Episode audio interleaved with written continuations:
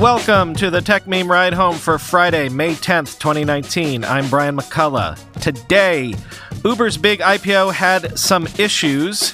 Smartphone shipments are at a five year low. Do you need an app just for unsubscribing to things? And of course, the weekend long read suggestions. Here's what you missed today in the world of tech. So, the big kahuna of the unicorns, Uber, had its IPO today and things did not go swimmingly. Uber priced its offering at $45 a share, which was at the low end of its expected range. And when shares finally began trading on the New York Stock Exchange, they came out at $42 a share. So down from even the offer price. Forget about a first day pop. This is the opposite of that. Now, this has been a bad week for the stock market generally, so that might have been a factor. And some people have been saying that the poor performance of Lyft has been affecting the outlook for Uber's shares. And at the time of this writing, Uber is inching back towards $45 a share, or at least near that level. But obviously, this is not what you want to see from an IPO on IPO day. And then add in the fact that Uber's valuation is around $73 billion, when just months ago, the company was looking to come public at $120 billion in valuation. So, not good. And yet, Uber did raise $8 billion, so that's super important for a company that needs cash reserves to make up for a lot of red ink. And look, there's no getting around the fact that Uber is the highest profile tech IPO since Facebook. And actually, I think that might be a lot of what's going on here. I'm old enough to remember when people were skeptical of Facebook's business model. When Microsoft invested in Facebook at a $15 billion valuation, people were like, yeah, they have a ton of page views, but you can have all the page views in the world and throw all the ads on them in the world. But will that ever amount to a meaningful business? I mean, that's already what Yahoo's doing, right? Well, what people didn't intuit was that Facebook had already cracked the next great advertising nut, which was surveillance capitalism, as Shoshana Zuboff calls it. Point is, Facebook had actually built a truly great business. It's just that people didn't quite know it at the beginning. But when Facebook IPO'd in 2012, the company was already solidly profitable. Thus, Facebook could price its offering at the top of its range, valuing it at over $90 billion, though it too notably didn't have a first day pop to crow about.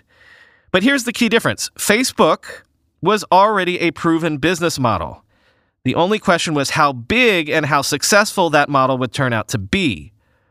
Uber, and Lyft as well, by the way, fundamentally, people aren't yet 100% sure that these businesses can work profitably for the long term. Now, it's not unheard of for a young tech company or even young companies full stop to go public when their business model is not yet proved. Sometimes an IPO is just that, a very necessary stage in a company's evolution in its growth cycle. But it is quite unusual for a company this big to IPO with its fundamental viability as a company still almost completely unproven. Still, congrats to all involved. And in celebration, let's play the Silicon Valley parlor game real quick. Who made bank today? The Wall Street Journal focused on the investors who, in 2010, put a total of $1.6 million into the seed round of a company that at that point was still known as Uber Cab. If the folks involved held on to all of their shares, which after dilution and stock splits, they would have effectively paid nine one hundredths of a cent per share, even with today's hiccup, those folks have seen their original seed dollars appreciate by 5,000x, making this one of the greatest venture investments of all time. Among the winners in that seed round, first round capital turned $500,000 into 2.5 billion. Chris Sacca's lowercase ventures turned 300,000 into 1.1 billion. Universal Music, of all people, turned $100,000 into 500 million. Jason Calacanis turned 25,000 into 120 million, and as I noted once before, Napster founder Sean Fanning turned 25,000 into 120 million dollars as well. Travis Kalanick's stake today around 5 billion dollars. Co-founder Garrett Camp's stake 3.7 billion. More on Garrett Camp later in the show. As I did yesterday, let me throw a grab bag segment in here to catch a few things that might not be worth a full segment or I might have to cut for time otherwise. First, it's not just China. Research firm Canalys says that smartphone shipments in North America dropped 18% year over year in quarter one of 2019 to 36.4 million units, which represents a five year low. So now we have further proof of motivation for the pivot to services and subscriptions, right? Although that same report says that Apple held on to its approximately 40% market share in North America, shipping 14.6 million iPhones. Next, Netflix has published its first ever top 10 list of most watched content on its platform and says it will start posting lists like this every week. Only catch is for now, at least, the list is only covering the most watched content in Great Britain. No word on if other countries will get such lists anytime soon, but this does continue Netflix's move towards greater transparency in terms of viewership behavior. Number one for April in Britain was the David Attenborough narrated Our Planet show, followed by The Perfect Date and The Highwaymen in second and third place, respectively. And finally, for this segment, this was inevitable, right? Bloomberg Businessweek says Americans are now juggling so many subscriptions that a whole suite of apps and services are rising up to help you keep track of what you've subscribed to and help you cancel. Quote The applications, including those from Goldman Sachs, Wells Fargo, and Discover Financial Services, assist users in finding recurring fees and, in some cases, cancel them or renegotiate their costs.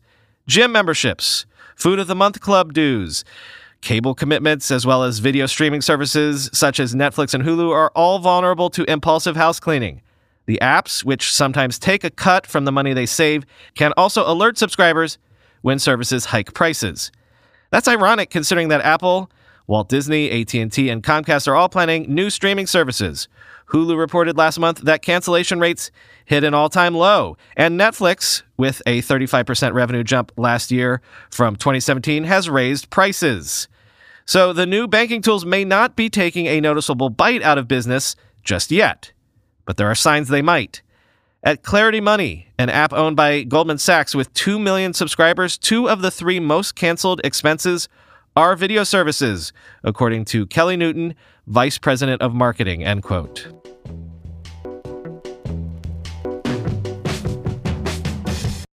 In case you missed it, in his capacity as CEO of Blue Origin, Jeff Bezos yesterday unveiled a moon lander. Here's a new deadline for us to start tracking. Using the Blue Moon lander, an unmanned spacecraft that can carry 6.5 metric tons of cargo to the moon, Bezos wants to take people to the moon by 2024. Quoting The Guardian, during his hour long presentation at Washington, D.C.'s Convention Center, Bezos waved his arm, and a black drape behind him dropped to reveal the two story tall unmanned lander mock up, which he said can deploy up to four smaller rovers and shoot out satellites to orbit the moon. We have been given a gift. This nearby body called the moon, Bezos said, listing factors that make the moon a good target for space travel, including its proximity to Earth, low gravity, and ice content. In March, the Vice President, Mike Pence, called on NASA to build a space platform in lunar orbit and put American astronauts on the moon's south pole by 2024, quote, by any means necessary, four years earlier than previously planned. I love this, Bezos said of Pence's timeline. We can help meet that timeline, but only because we started three years ago. It's time to go back to the moon, this time to stay, end quote. Time for the weekend long reads suggestions.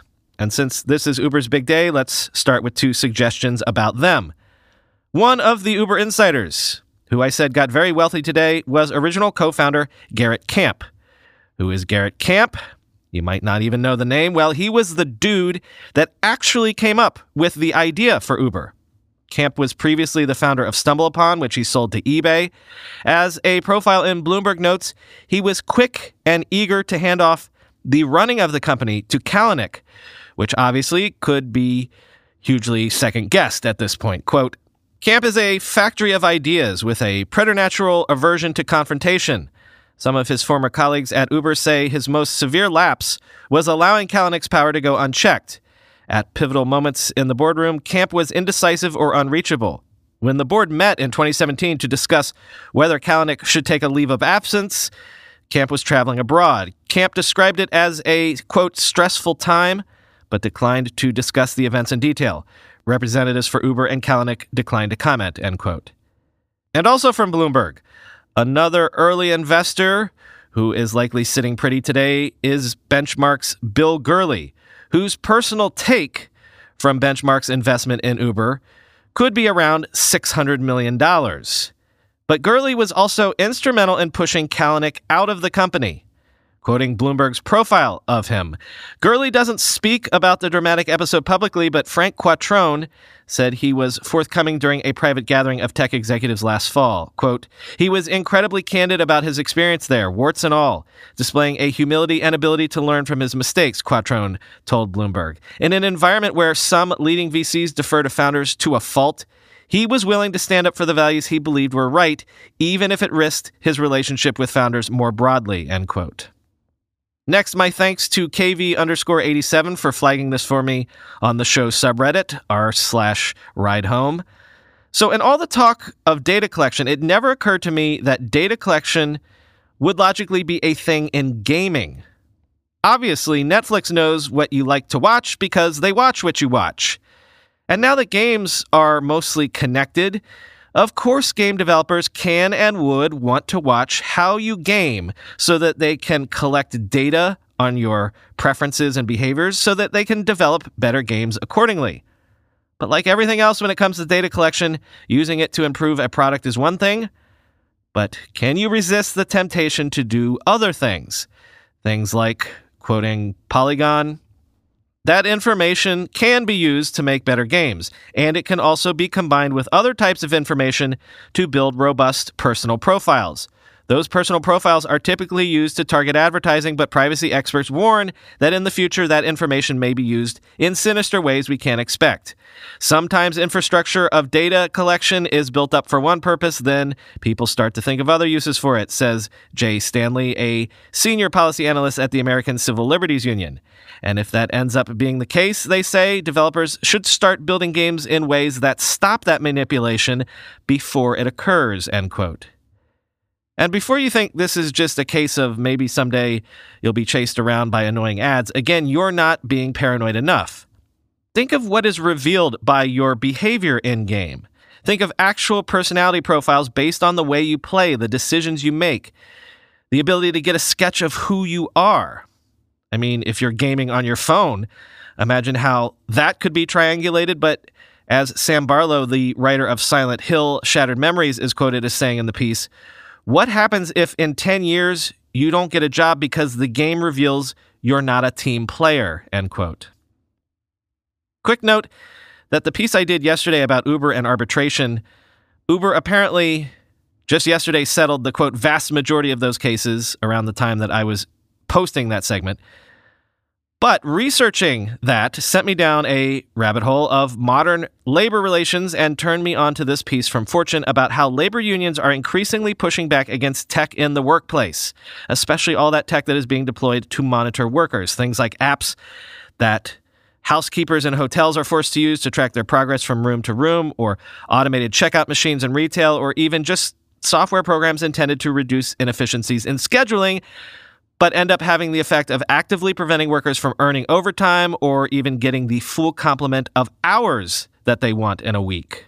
Quote, the AFL CIO has met with experts from Carnegie Mellon University, Case Western University, and business consulting giant McKinsey to discuss technology's potential disruption to workers.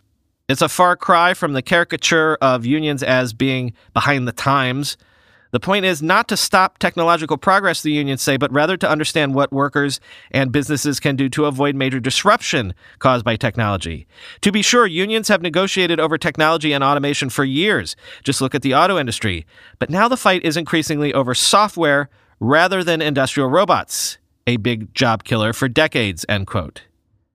I did not know this, but even the players union in the NBA recently pushed for rules to prohibit teams from using player health and performance data like heart rates collected from fitness trackers when evaluating players for contracts. And finally, Google made a lot of news this week, of course. So let's end with Fast Company and a profile of Rick Osterloh, who heads up Google's Devices and Services Group. Quote Google's foray into hardware has never been solely about turning a profit on gadget sales even if it remains at heart a cloud computing company, one whose services are used by virtually everybody on devices of all sorts, it concluded that it sometimes needed to build what Steve Jobs used to call the whole widget. A lot of the new innovations are going to require development of a service and oftentimes a new hardware product, says Osterloh. Sometimes, even silicon developed in conjunction to achieve an end result. And you can see that in our work in data centers. You can see that in our work in consumer electronics. It's a very new time, end quote.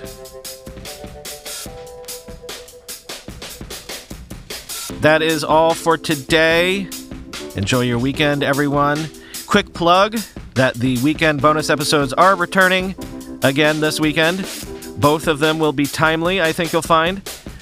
One by one, our unicorn IPO parade is passing us by, and by the end of the summer, we might not have this particular narrative to kick around much anymore. We'll have to wait another, what, five to eight years before we see a unicorn cohort like this rise up again. So enjoy the excitement while it lasts, I guess. Talk to you on Monday.